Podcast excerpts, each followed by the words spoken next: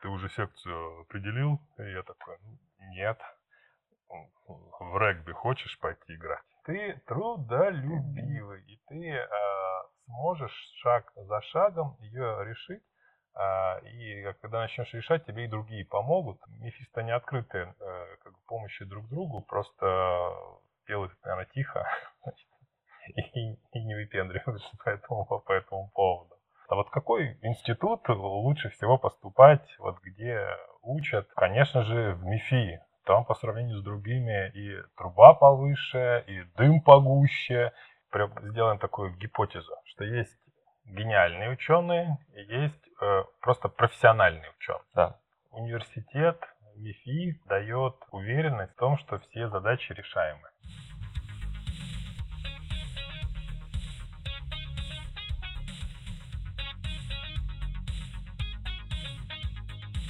Здравствуйте, дорогие друзья! Мы рады приветствовать на нашем подкасте «Код Мефиста», где мы встречаемся с интересными, выдающимися выпускниками нашего университета, которые смогли каким-то образом изменить наш мир или меняют его на сегодняшний день.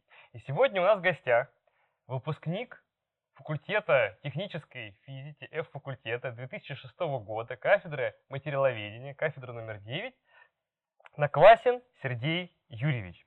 Здравствуйте, Сергей. Здравствуйте. А, Сергей является директором Национального Центра развития искусственного интеллекта при правительстве Российской Федерации и заместителем председателя Координационного совета при президенте а, России по делам а, молодежи в научных и образовательных а, кругах, областях. Сергей, наш стандартный вопрос, самый первый, главный. Как вы оказались в МИФИ? Наверное, стандартный ответ – случайно. Когда заканчивал школу, не планировал поступать в МИФИ, а, планировал идти скорее по экономическим специальностям. Э, и э, совершенно неожиданно а, в рамках, вот как только закончил школу, на улице встретил одного знакомого нашей семьи, и э, решили у него просто спросить совет. А вот какой институт лучше всего поступать, вот где учат? И он говорит, ну, конечно же, в МИФИ. Там по сравнению с другими и труба повыше, и дым погуще. Иди туда, не пожалеешь. А я до этого про МИФИ как-то даже вот ничего не слышал. Вот 2000 год. 2000 год. Э, вот не было в моем таком информационном поле никаких вот сигналов, какой-то информации, друзей, кто бы хотел туда поступать. Ну, раз уважаемый профессор советует, дай съезжу, посмотрю хотя бы.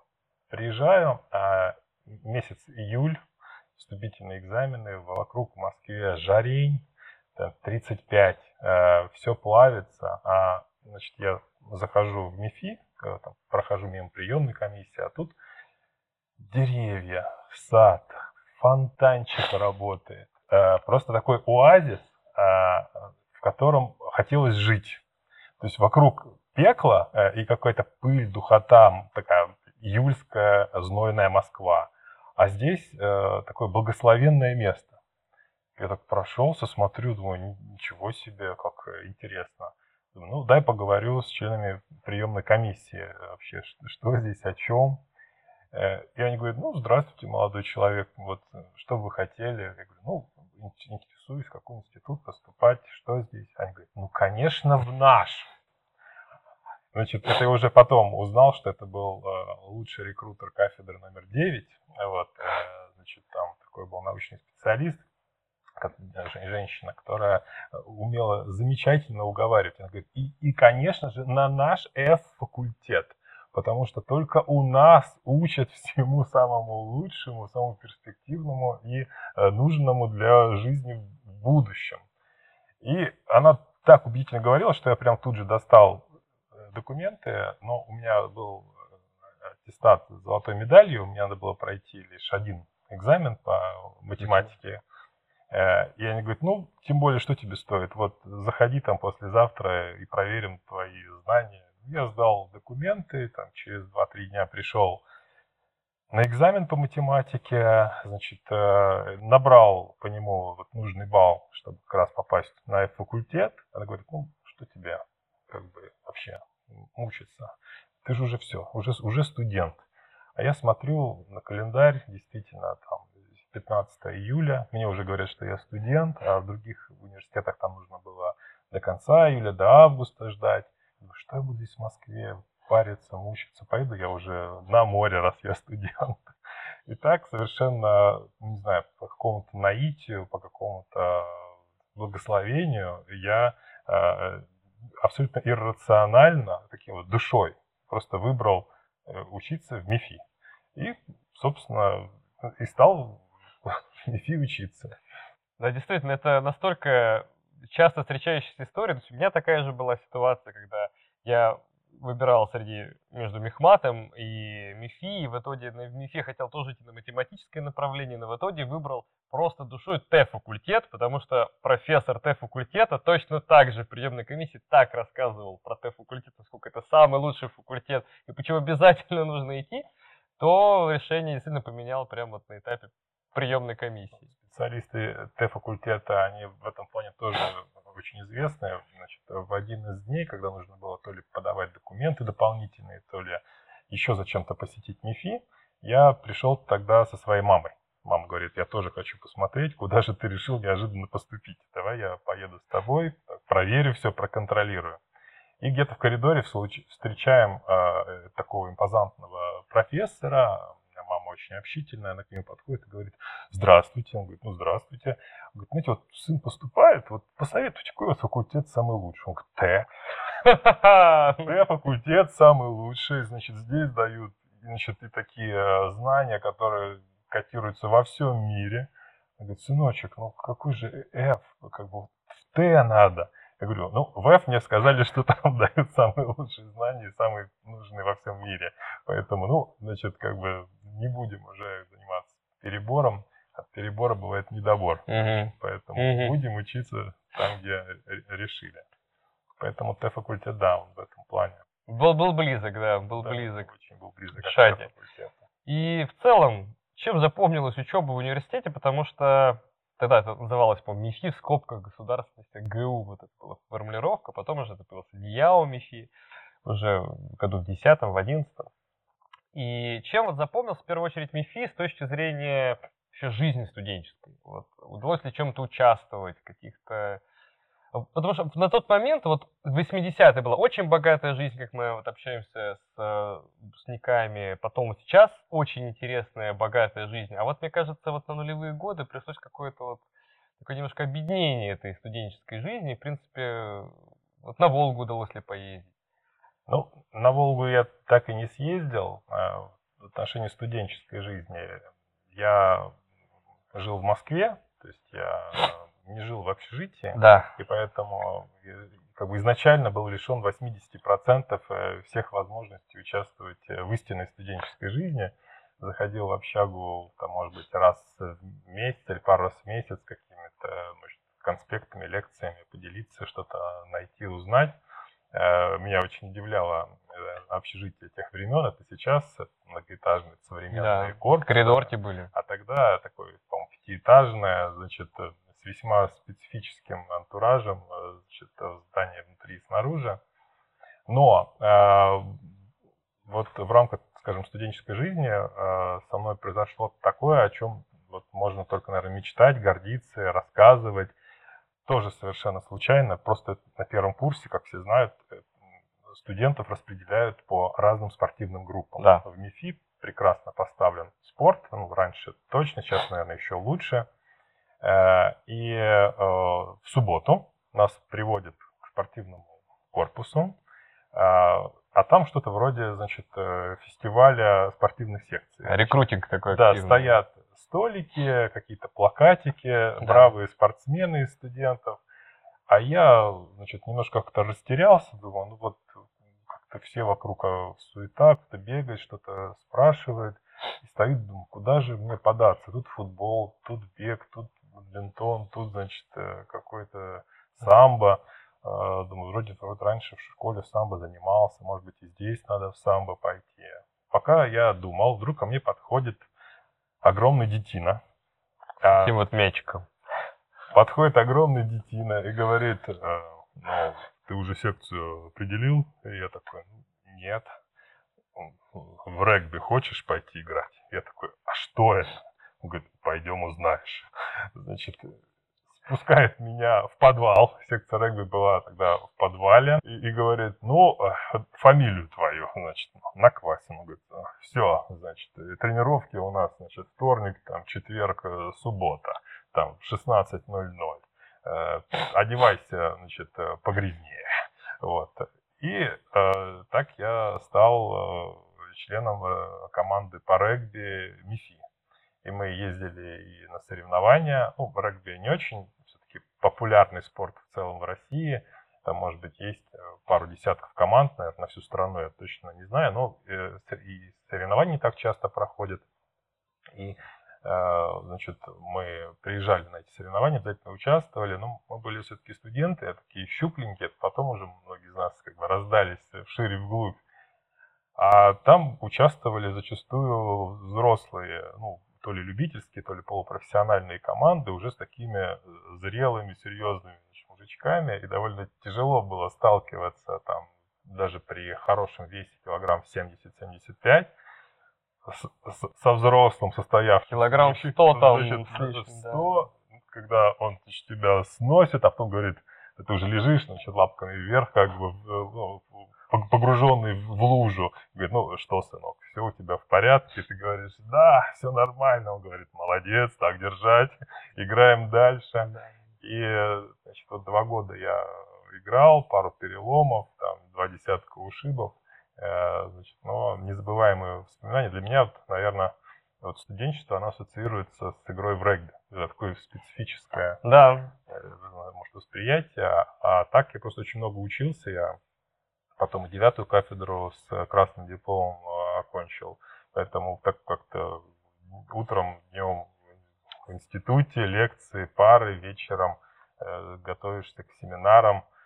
Нас очень жестко всегда проверяли, кто как подготовился, что сделал. Да, это правда. И, если честно, как-то не успевал я вот так, чтобы куда-то поехать. Э, не, ну действительно насыщенная достаточно жизнь, потому что МИФИ никогда не давал особенно расслабиться в плане учебы. Вот эта плотность вот этого занятия, она была действительно всегда высока. Вот насколько это оказалось справедливо в вашем случае, насколько много было инженерной работы с точки зрения вот, научной, например, работы. Вот с чем была связана э, в первую очередь э, дипломная работа, и насколько много в ней было физики, и насколько много было другой физики, что называется, ощутимой пальцами на кончиках пальцев. Ну, я считаю, мне здесь снова очень повезло, а, потому что и моя дипломная работа, там а, работа, которой занимался впоследствии в аспирантуре, у меня был один и тот же научный руководитель, Волков Николай Викторович. Э, и э, мы работали руками, как в прямом смысле, как э, тягали тяжелые установки, перетаскивали, так и мы их э, собирали. Мы делали чертежи, заказывали, был цех э, недалеко от корпуса К, там были мастерские. Да, Квант, завод Квант. Вот, завод да. Квант. Значит, мы давали туда чертежи или эскизы, нам вытачивали из нержавейки, поскольку мы занимались технологиями в вакууме, нам э, вытачивали детали, и мы прямо физически изготовили вакуумную э, плазменную установку.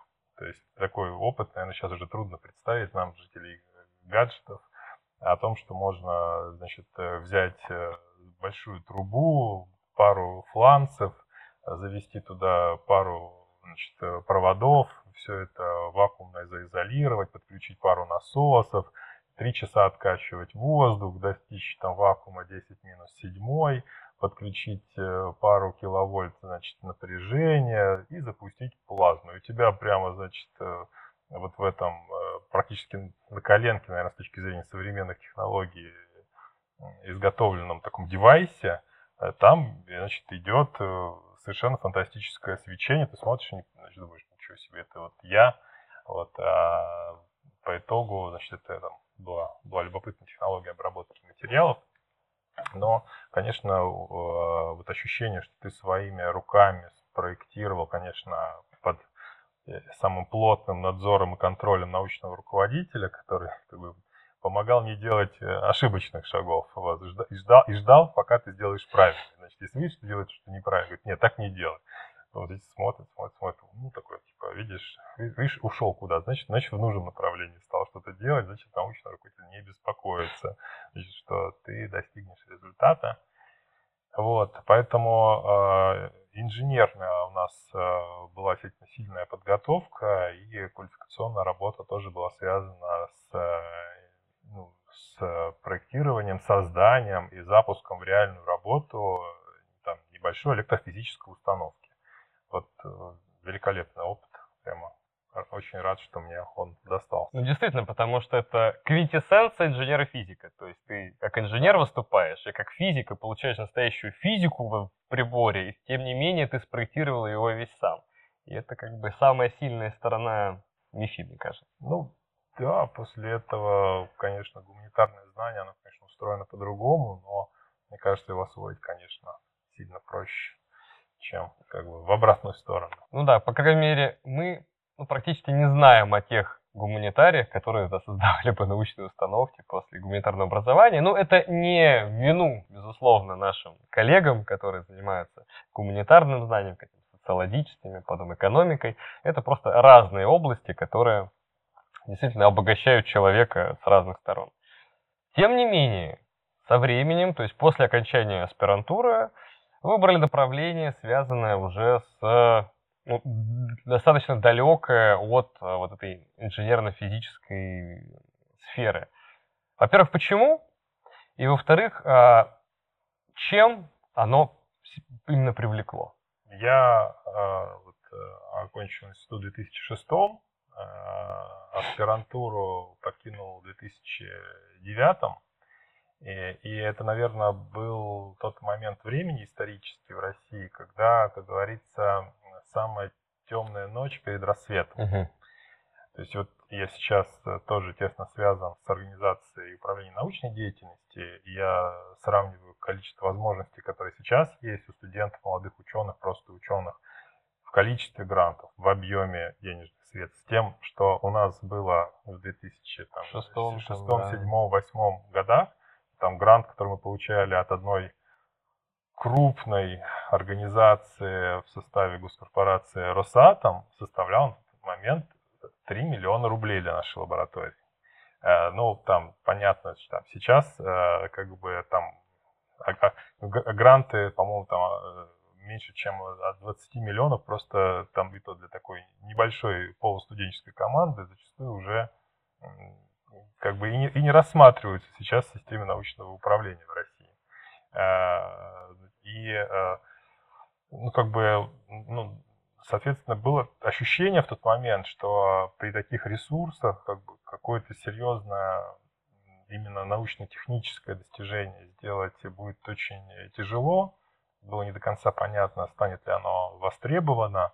Э, сейчас вот мы видим значит, такую очень активную государственную политику. Что-то разработал, обязательно иди внедряй, значит, дают деньги на внедрение, там есть целая система финансовой поддержки просто в рамках деятельности. Сейчас Национальный центр развития искусственного интеллекта мы такую систему выстраиваем, понимаем, что это уже такая большая, э, большая, большая история. Тогда, э, ну, как бы смог где-то найти вот три копеечки, ну, хорошо. И то эти три копеечки на поддержание было штанов такой научной команды. И меня Э, это несколько огорчало на тот момент. Демотивировало. Момент. И э, я захотел э, заниматься значит, задачами, которые бы меняли бы систему управления в России.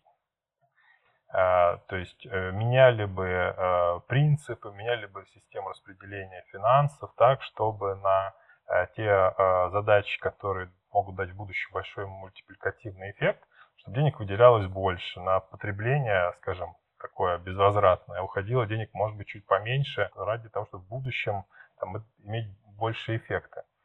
И я стал искать возможности, при этом на тот момент мне не хотелось уходить из аспирантуры, хотел совмещать, и так получилось, что э, попал в небольшую консалтинговую компанию, которые занимались как раз э, разработкой системы устойчивого развития для Российской Федерации. Угу.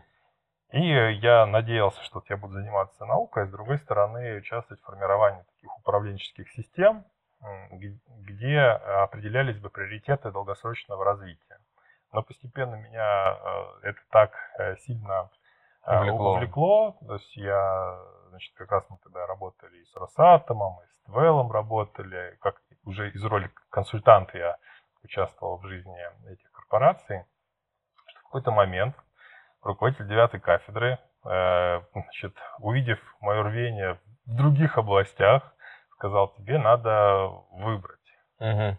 Либо ты все-таки фокусируешься на науке, и тогда из тебя получится там какой-то достойный ученый, либо ты идешь э, в сферу развития, в управление, значит, вот, в реализацию каких-то проектов, не связанных напрямую с наукой, э, и просто определись.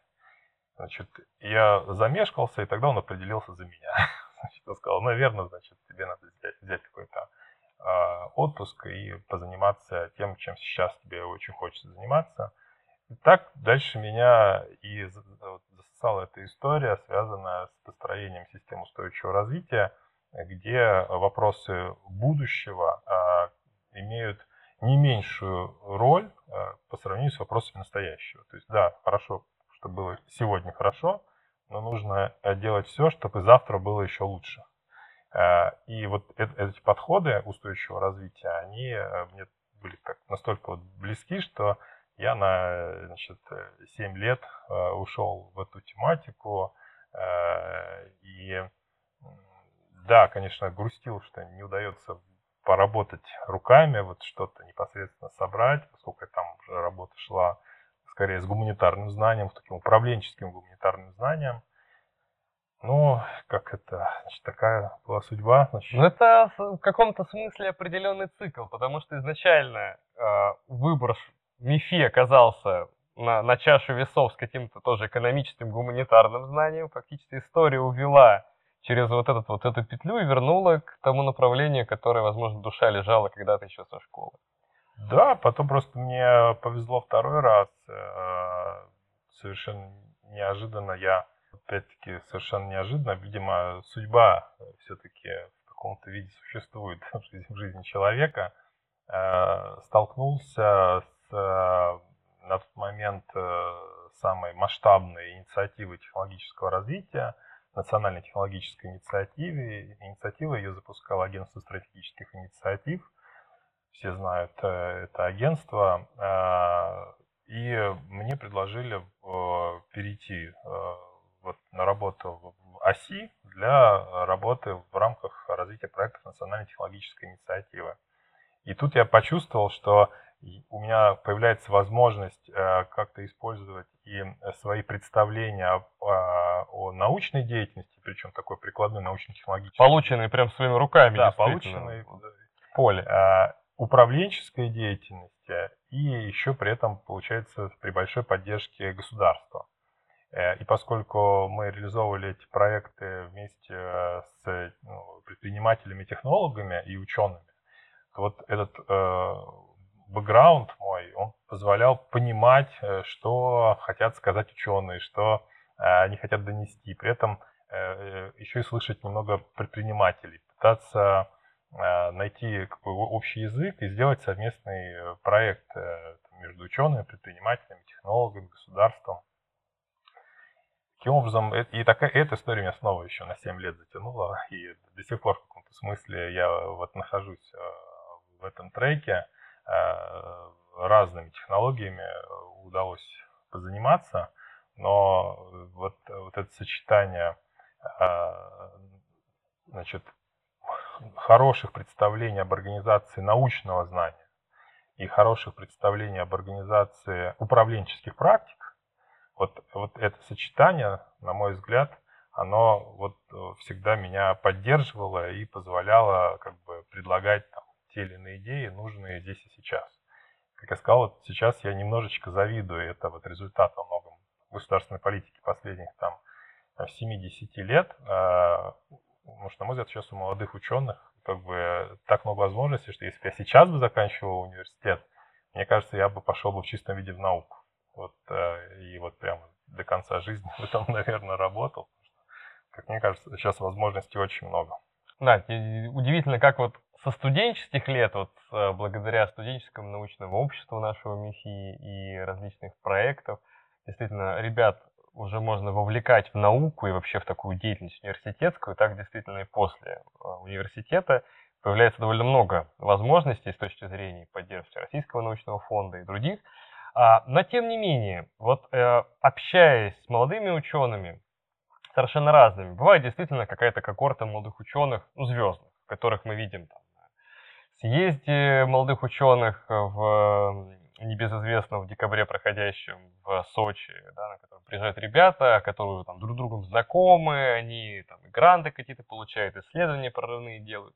Но есть, тем не менее, там 90, там 95% вот молодых ученых, которые, как бы, возможно, не в такой струе. И по общению с ними для них вот такие слова, как агентство стратегических инициатив, э, национальная технологическая инициатива, все эти вещи, они по большей части, это э, при подаче грантов ты выбираешь вот к какому соответствующему направлению э, относится твой грант, и ты такой так, чешешь немножко затылок, такой, ну, вроде бы к этому. Потому что, опять же, с точки зрения вот наших молодых ученых в МИФИ, вот с чем мы сталкиваемся, мы не очень понимаем, что это, зачем это и как это нам помогает. Вот как это сформулировать для простых ребят, там, которые сейчас в аспирантуре находятся, которых ну, не ориентируются в государственной политике научной. А, во-первых, может быть, стоило бы какие-то сделать проекты, которые бы доносили до них эту информацию, действительно. А с другой стороны, а, уже сейчас из этого интервью, что бы можно было им сказать? Образовательная деятельность, она вот, как мне кажется, силу вот логики своей, своего устройства, она э, последовательная. То есть э, сначала идет такое представление знания от наиболее простых все более и более сложным. Это зачастую еще и хорошо синхронизируется с исторической логикой. Э, э, и, э, значит, обязательно там есть вопрос, как это дано, найти, вывод, uh-huh, следствие. То есть э, есть некоторая э, пространственно-временная связность знания, а соответственно и картины мира, которая возникает у э, молодого ученого или студента, который вот уже совершает свое обучение. Значит, э, и таким образом э, э, значит, происходит что? Происходит э, небольшой разрыв по сравнению с тем, что э, прямо сейчас, здесь, и сегодня происходит в целом в мире. А в мире постоянно происходит непрерывная революция. А, каждый день мир а, в разных его частях становится принципиально другим. Тебя всегда учат чему-то, что уже устарело в каком-то смысле. Да. да. И национально-технологическая инициатива и, и многие подходы, которые там, сейчас правительство пытается развивать, они э, сейчас, по-моему, уже нельзя употреблять э, зарубежные слова, но я... Да, буквально недавно, со вчерашнего. Но я пока не знаю, э, не знаю русского э, аналога, да? русского аналога, при этом правительство еще года два назад э, само употребляло это слово как, э, значит, э, как символ того, чтобы значит, э, стоит как бы держать как ориентир, угу. это вот э, disrupt. Disrupt? Ничего себе. Э, то есть э, вот, как бы срезать угол исторического развития. То есть если ведь пытаться просто догонять э, зарубежные технологии последовательно. То есть по всему вот такому за, вот маршруту, да. Э, как бы шаг за шагом вслед за ними, э, то э, с одной стороны это невозможно, поскольку там идет постоянная патентная защита, и тебе запрещается повторять их шаги. Угу. Но даже если ты как-то незаметно это будешь делать, это огромные финансовые ресурсы, очень много человеческих ресурсов, и это очень долго. И э, Disrupt, наверное, здесь аналог лайфхак, опять, к сожалению. Неудачно. Ну, вы привыкли к этому. Да, неудачная фраза, абсолютно, значит... Такой э, трюк, назовем, да. Да, такой э, трюк. Э, когда, зачем тебе, зачем тебе э, пытаться э, гнаться за Э, кремниевым, кремниевым процессором 3 нанометра, э, значит, чтобы увеличить скорость вычислений, если бы можно было бы сейчас создать сразу квантовый компьютер. И, в принципе, у нас как бы отставания в квантовых компьютерах там либо почти нет, либо, может, вообще нет. Э, значит, но в целом такой, есть какой-то паритет э, значит, по сравнению с западными технологиями. И если мы будем заниматься условно вот подходами квантового вычисления, то в какой-то момент просто э, ну, никому да, не, не нужны будут уже эти кремниевые вычислители. И не надо тратить время на эту догонку. И в этом смысле посыл от современных технологических стратегий, он во многом в этом. А как бы можем ли мы срезать э, угол? А можем ли мы точнее понять, для чего именно нам нужно то или иное технологическое знание? А, есть, конечно, противники, которые считают, что истинные технологические достижения были плодом ошибок, случайностей. А, но с этим тяжело управляться. То есть, если думать, что твоя работа даст или не даст результат случайно, наверное, как-то некомфортно. Вот, поэтому э, разобраться действительно э, значит, нелегко, наверное, со стороны между тем, чтобы выбрать, для какого рынка ты делаешь э, эту технологию, для, для какой там технологии ты сейчас э, проводишь научные исследования. Но э, как бы это скорее такой намек, что есть другая картина мира, которых твоя работа имеет другое место и другое значение по сравнению с тем, как ты привык думать об этом.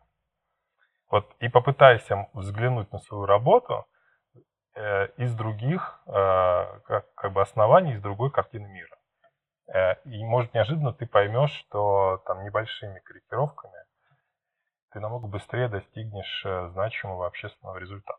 Но с другой стороны, вот если мы посмотрим на прорывные какие-то мировые этапы, когда открывались, казалось бы, совершенно неожиданные направления, то есть копали в одну сторону, как известно, открыли другое. То есть один из главных парадоксов науки, когда пытаешься открыть одно, но наталкиваешься в процессе совершенно на другие эффекты, которые находят применение совершенно неожиданные. Вопрос, насколько вот эти выделенные направления вот эти стратегические направления науки, насколько они действительно покрывают вот эту всю область э, науки, насколько а, можно утверждать, что а, не пропустили чего-то такого важного, и молодой человек, который, проект которого не вписывается вот в эти проекты, э, в, возможно, вот именно его проект даст вообще откроет какое-нибудь новое направление в науке и технике и даст там, допустим, э, супер преимущество нашей стране. Ну, давайте а, значит, э, сделаем такую гипотезу, что есть гениальные ученые и есть э, просто профессиональные ученые. Да.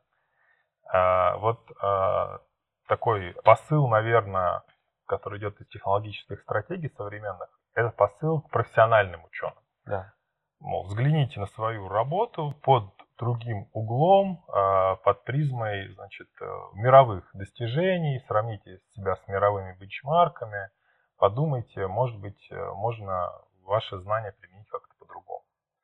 История, как мне кажется, с гениальными учеными, она в этом плане эксклюзивная. Я один раз имел удовольствие в Томске э, повстречаться с одним э, удивительным э, профессором, попасть в одну чудесную такую лабораторию. В чем там была суть?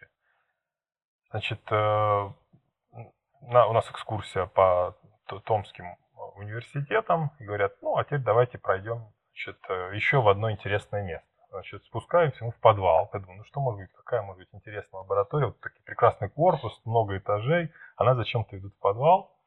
А в подвале там чистые помещения, ну вот, соответственно, чистая, чистая зона. Чистая зона. И там делают э, значит, сенсоры для мирового оборудования, для швейцарского оборудования, американского оборудования. И э, за всем этим стоит ну, довольно пожилой ученый-профессор, и он говорит, ну, знаете, это единственная лаборатория в этом университете, которая не получает финансирования. Mm-hmm. Вот нет университета, нет, там нет государства, у меня я целиком работаю на, за счет продаж э, своих научных э, изделий, как раз за рубеж. Как вам это удалось? Мы вот пытаемся сейчас всю страну значит, перестроить на вот такой лад, чтобы все результаты научные были коммерциализируемые, и из, из, из доходов от продаж можно было заново финансировать науку, угу. такая практически самоокупаемость с лихвой. Как э, вы, вот, а он такой дедушка, прям совсем ни разу не Илон Маск, вот угу. уже такой пожилой-пожилой, э, явно такой очень советской закалки, то есть не похож он на коммерса из 90-х. Вот в чем ваше чудо? Говорит, ну вот я когда-то там в 70-х, 80-х э, занимался кремниевыми технологиями, э, и э, мы тут все, ну, в, СССР пытались сделать кремниевые пластины, чтобы тоже заниматься какими-то там процессорами, туда-сюда. Но я понял, говорит, я понял, что у нас в стране проблема вот зачастую в научных разработках с точностью и чистотой. У нас многие материалы не, не до конца очищены, потому что это очень дорого. У нас нет там ресурсов или технологий их полностью очистить. Не всегда, не всегда у нас э, такое прямо точное оборудование с, там, с погрешностями, особенно если вот не самое дорогое. То есть э, вот как бы мы отстаем от, там, от передовых технологий там, в чистоте, в точности, а в части минимум кремниевых технологий. Я понял, что мне надо заниматься изначально грязными материалами. Как бы вот я буду заниматься грязным кремнием, как бы, который э, не годится, значит, для тех применений, которые, для которых там он нужен. Слишком большая, ну, слишком, слишком много там э, примесей, и поэтому построить там э, полупроводниковые технологии никак не будет удаваться. Стал, тем не менее, ими заниматься. Да, там в итоге удалось значит, какую-то микроэлектронику на базе грязного кремния значит, придумать. И выяснилось, что она чрезвычайно нужна в космосе. В космосе сильнейшее излучение, и чистый кремний сразу становится грязным после значит, радиационного облучения. И только вывел ты прекрасный, идеальный туда чип или пластину, и он тут же перестает работать. А если он грязный, то уровень дополнительных примесей на фоне уже ранее существовавших слишком маленький, как бы. И электроника в космосе работает. И он говорит, и вот я, получается, я научился работать с грязным материалом, не страшен никакой космос, у меня его во всем мире теперь покупают, потому что он как бы в космосе хорошо стоит. И таким образом, говорит, я говорит, понял, что надо идти своим э, путем. Вот, получается у тебя работать с грязным кремнием. Ну, значит, работай как бы с грязным кремнием и научишься его применять. И вот тут я подумал, наверное, это какая-то и нотка гениальности, и нотка уверенности в себе, и какое-то видение, провидение. Ну, может быть, это не столько видение с точки зрения какого-то там великого разума, сколько принятие того, что свои, свои недостатки надо превращать в свои да, преимущества. Да, да, вот именно это он и сделал. Да. Сейчас новый такой большой этап в вашей жизни – это национальный центр искусственного интеллекта, что он является собой. И вот сейчас, когда вот мы попали сейчас в точку такую апогея, когда слава чат GPT и подобных э, искусственных систем искусственного интеллекта э, взбудоражили общественность, очень часто звучит мнение от людей, которые сами от этого далеки, вот как жалко, что мы новую революцию встретили как первобытные люди, значит, с, э, с камнями и палками, и противоречит, ну как же так, у нас есть тоже свои какие-то разработки, и, по крайней мере, наши специалисты, кого я знаю, вот в моей лаборатории, то есть мы занимаемся искусственным интеллектом в области э, физики высоких энергий, то есть отбираем там треки частиц, как бы разбираем отклики детекторов. То есть мы понимаем, что как бы мы на уровне мировом, как бы если нам есть чего рассказать людям, как бы в ЦЕРНе или где-либо еще.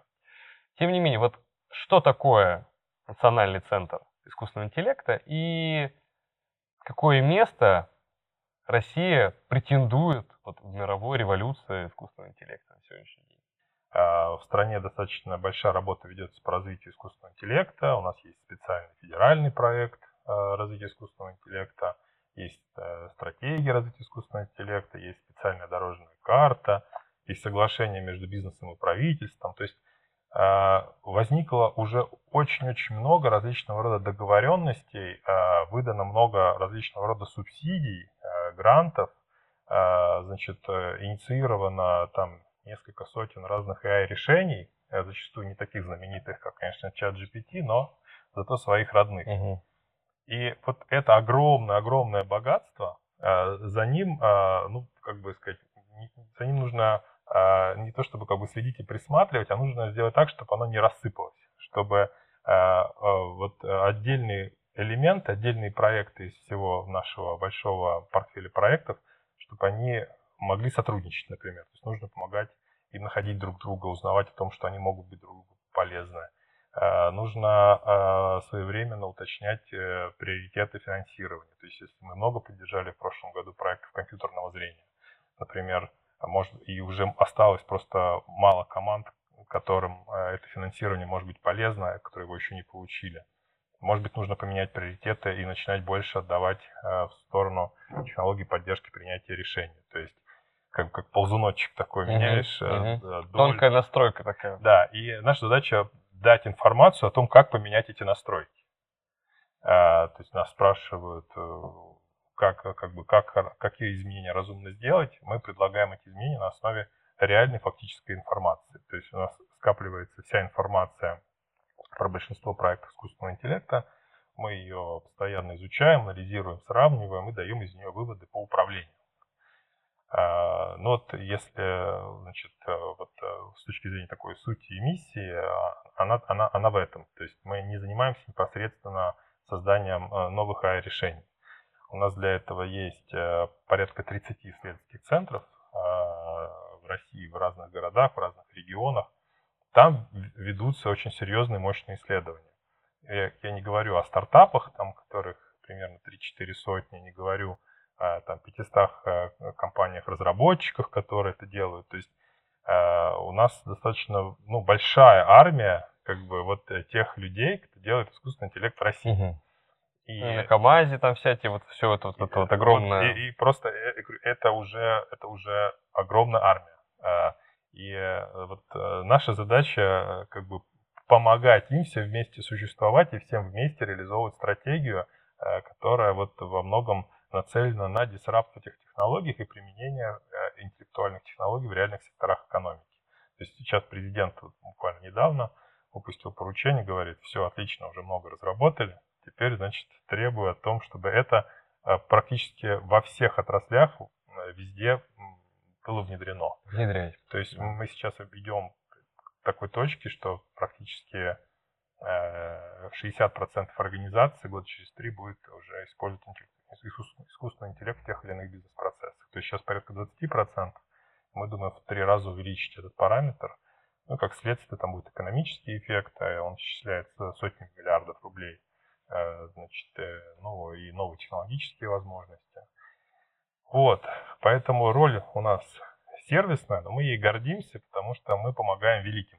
Угу. Вот. Э, да, это в каком-то смысле это как быть такой женой великого мужа, да, то есть помогать ему по тому, ну, чтобы все, сложилось. Другом, да. другом, другом, партнером. Партнер. Вот, э, поэтому как бы вот так, такой подход и взгляд. С точки зрения молодых ученых, студентов МИФИ, кто занимается в своей научной деятельности какими-то технологиями машинного обучения, искусственного интеллекта, могут ли они как-то почувствовать эффект от деятельности вот этого национального центра? Я думаю, что в первую очередь могут почувствовать эффект от э, деятельности федерального проекта по искусственному интеллекту. Это такой большой государственный программный документ, который выделен на порядка 25 миллиардов рублей. Э, значит, ну, что там есть для студентов или недавних выпускников? Э, большая программа по хакатонам, то есть, э, если чувствуешь свои силы в Data Science э, и можешь быстро на коленке собрать решение сложной задачи, приходишь на Катон, их там организуется несколько десятков в год. Россия страна возможностей у нас э, оператор этой деятельности. То есть в рамках федерального проекта есть порядка 18 операторов разных программ. Наш национальный центр тоже является оператором некоторых проектов, но они значит, как бы чуть-чуть, может быть, дальше, дальше от для студента. А, соответственно, такого студента, который успешно пройдет хакатон, а, заметят. Э, вот, и, к большому сожалению для науки, схантят э, значит, из науки. корпоративный сектор из науки, но он это почувствует. А, значит, если есть немножечко предпринимательской жилки, то довольно несложно получить э, несколько миллионов рублей пассивного финансирования от Фонда содействия инновациями на свою разработку.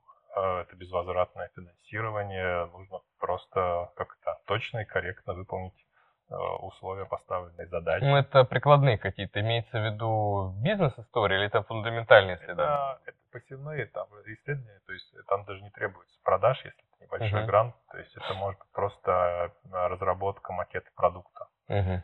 А, значит, как прототип продукта. Поэтому я бы очень как бы, внимательно э, как бы, отнесся к этому, зашел бы обязательно на сайт Фонда содействия инновациям, э, выбрал бы, там не только по искусственному интеллекту есть программы, но и по искусственному интеллекту тоже. Старт 1, старт 2, как раз программа для самых молодых студентов. Вот я вот очень завидую тем, что такая программа есть сейчас для молодежи. Я с удовольствием бы лет вот сколько там, 15 назад бы э, попробовал бы э, в ней поучаствовать, если бы она тогда именно в таком виде была. А, значит, э, что еще? А, как я сказал, у нас порядка 30 есть сильных исследовательских центров в стране по искусственному интеллекту. И шесть из них получают, ну там был проведен специальный конкурс, очень большое государственное финансирование, порядка миллиарда рублей. А, ну, если есть желание развиваться именно в искусственном интеллекте, то нужно оплавиться на вакансии uh-huh. этих центров. Это довольно крупные центры, то есть порядка 300 человек в каждом работает именно по тематике искусственного интеллекта. То есть такая микрокомьюнити про AI для какой-то конкретной индустрии в рамках определенных технологий и с высокой вероятностью там через 3-4 года стать специалистом мирового уровня. Это тоже, к сожалению, грустная информация. Для ученых. Да, поскольку их могут значит, после наверное, нормализации отношений тоже начать очень сильно хантить, но уже из-за рубежа. Это такая как бы, хоро- хорошая история и одновременно такая про- проблемная. А, что еще? Вот. Ну, то есть в каком-то а, смысле есть можно... программы да. образовательные. Угу. То есть если вдруг так получилось, что студент был, допустим, не технического факультета, а гуманитарного факультета, по-моему, в МИФИ раньше точно был. Да, у нас сейчас есть МО, да. Гум, гуманитарный факультет. Э, есть специальная образовательная программа э, с, э, с большим долей субсидирования стоимости. То есть там, студент платит очень небольшие деньги, очень маленькие. И за полгода он получит, получит эту профессию дата-сайентиста. То есть э, это у нас оператор это мера университет 2035, то есть на их сайте есть информация, как туда попасть. И через полгода, ну, какие-то базовые навыки можно обрести и в эту сторону двинуться. Причем у нас идет постоянная дискуссия, должен ли выпускник этих программ после этого идти обязательно программистом в компанию разработчика искусственного uh-huh. интеллекта, или он должен остаться в своей сфере деятельности, где он был раньше. Вот занимался международными отношениями вот, вот все, международник, но вдруг что-то узнал про искусственный интеллект. Э, и мы исходим с того, что, возможно, оставшись в своей сфере деятельности, он найдет новое применение вот этих интеллектуальных технологий угу. у себя. Ну, конечно, у нас, да, это... У нас был кейс один забавный. К нам э, обратились коллеги из МИДа с просьбой подсказать, а что бы они могли бы применить у себя на практике э, для работы с искусственным интеллектом. И мы э, там проанализировали их основные там, э, бизнес-процессы и выяснили, что один из них это поиск ложной информации про Российскую Федерацию. То есть они фейки, фейки, фейки про Россию. Они, они ищут эту информацию и публикуют, значит, значит, с тегом, что вот очередной фейк, э, значит, просьба обратить внимание, не верьте этой, этой информации. Говорю, вот искусственный интеллект, в принципе, мог бы находить э, новостные события с высокими, с признаками э, того, что эта информация как бы фейковая. То есть искусственный интеллект пока не может провести на 100% факт-чекинг. То есть точно убедиться, что... Ну, подготовить для специалиста лист, где он уже... выборку, да, что да, вот да, посмотри, да. вот какие-то странная какая-то новость подозрительная, там слишком и такая эмоционально негативная подача какой-то фактуры. Может, они и фактуру немного исказили.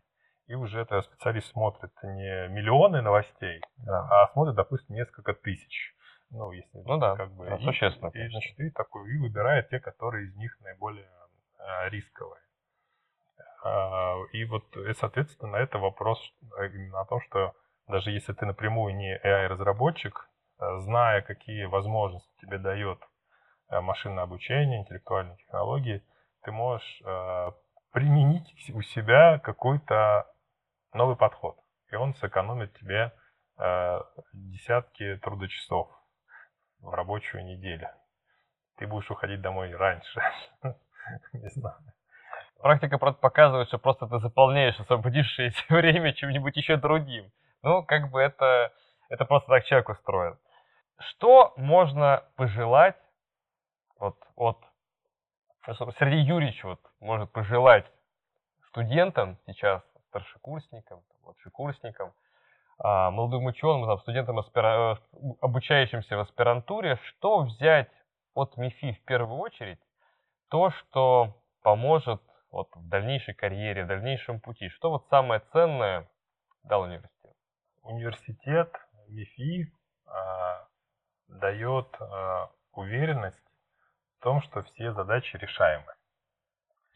Я вот, сожалею, что эту прекрасную архитектурную композицию «Дорогу осилит идущие» от, отнесли дальше от центрального... Ну, мы поменяем немножко, это меняется история тоже. Да, центрального входа, потому что, мне кажется, это действительно выражает эту, эту главную идею.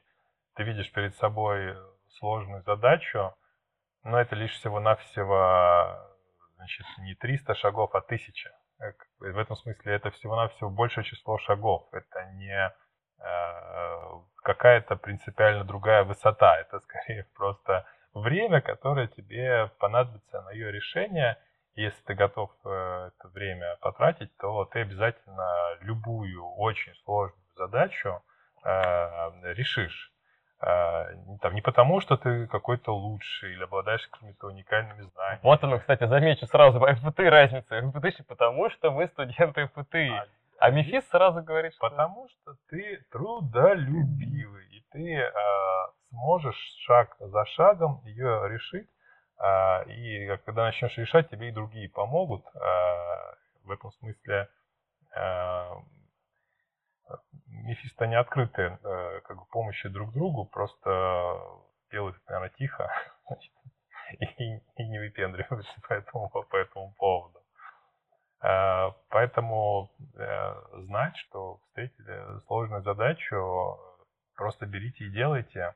А самое главное, что и, и делать-то в жизни стоит только трудные задачи. Потому что на простые тратить время, наверное, не стоит для этого, если выпускники других. Спасибо большое за это пожелание. Это действительно очень... Да, такого пожелания у нас еще не было, действительно очень интересное. У нас в гостях сегодня был Сергей Юрьевич Наквасин, который поделился своим путем от стен нашего университета до вот э, тех, решения таких глобальных задач, вообще даже не только федерального, какого-то российского, мирового масштаба в области искусственного интеллекта и занимается тем, что придумывает способ, как перепрыгнуть через много итераций и попасть в нашей стране в 2030 году в число, наверное, лидеров те- технологических, э, мировых э, в области как не только искусственного интеллекта, но и высоких технологий в целом. Спасибо вам большое, что Вам спасибо. за эту беседу. Вот, и ждем в наших стенах снова и снова в рамках нашего сообщества выпускников.